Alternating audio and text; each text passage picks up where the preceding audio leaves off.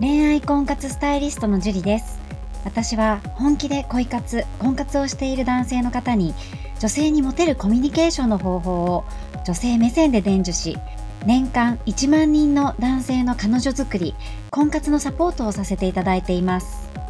ポッドキャスト恋愛婚活スタイリストジュリの野獣でも美女を捕まえるテクニック女性の本音教えますは私恋愛婚活スタイリストジュリが累計1万人以上の女性と接して分かった。普段は聞くことができない女性の本音を交え本気の彼女を作るためのテクニックをこっそり公開するという番組です。あなたに素敵な彼女ができるようより効果的な生の声をお伝えさせていただきますので楽しみにしていてください。本編に行く前に番組からお知らせがあります。この番組を購読いただいていた方に限定公開の結婚につながる本気の彼女ができる5ステップ講座をプレゼントさせていただいています番組の一番最初のボタンをクリックすると簡単にプレゼントが受け取れるようになっていますのでぜひご覧いただければと思います質問も受け付けていますのでどしどし送ってくださいねそれでは本編のスタートですこんばんは、ジュリーです。今日もね、早速の質問の方を読み上げていきたいと思います。また、七七さんですね。いつも楽しく拝聴して勉強させていただいてます。ご相談なのですが、1年ほど前にフラッと行ったラウンジの子に惚れてしまい、外でもたまに遊ぶような関係で、遊ぶ3回目の時に告白をしました。返事は、今付き合ってもうまくいかないから、いつまでとは聞かず待ってほしいと言われました。飲み屋の女の子の上等句のようにも思えたのですが、その子は母子家庭で昼も夜も働いていて家族を支えています。店では他の客と接客を見る、顧客の客との接客を見るとおとげない、大人げないですが腹が立ちます。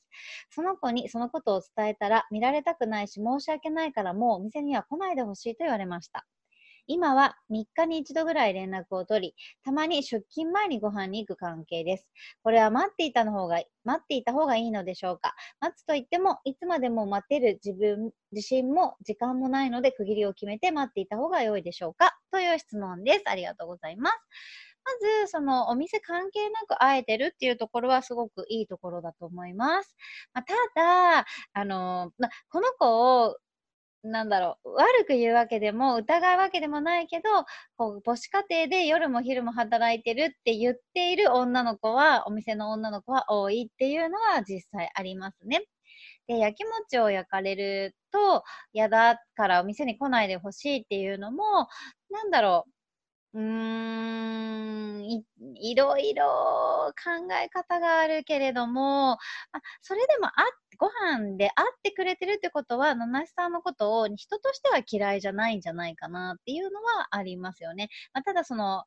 焼き餅を焼いてしまうっていうところで、自分にも自分の生活があるわけだから、この女性もね、えー、付き合ったらじゃあやめてほしいってなると思うんですよ、この七七さんも。ただ、ね、見るだけでも腹が立っちゃうぐらいだから、仕事行ってくるね、イコール他の男の人に口説かれるんでしょみたいな感じになっちゃうと思うので、そういうのもちょっとめんどくさいなって、なんとなく女の子の方も思ってるんじゃないかなって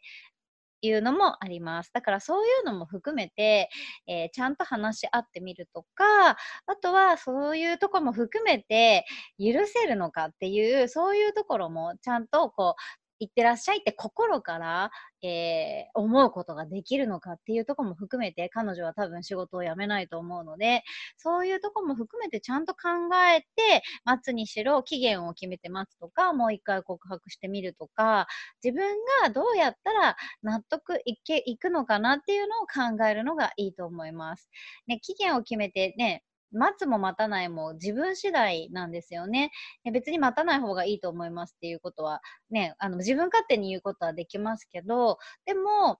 本人が納得しない限り、や、もうちょっと待っちゃったりとかあると思うし、期限を決めて、それで自分ができる限りのことをしてみるっていうのはいいんじゃないかなとは思います。えー、ちょっとね、辛い行為だとは思いますけど、七瀬さん頑張ってください。はい、じゃあ今日はここまでになります。ありがとうございました。この番組を聞いているあなたにプレゼントがあります。受け取り方は簡単。ネットで恋愛婚活スタイリスト樹と検索して、樹のオフィシャルサイトにアクセスしてください。次にトップページの右側にある無料動画プレゼントをクリック。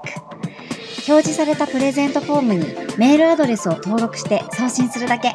ポッドキャストでは語られない極秘テクニックをお届けします。また、質問は今から申し上げるメールアドレスにお願いします。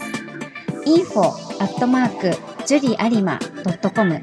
info.juriarima.com です。この質問の際には、懸命に、ポッドキャスト係と明記してください。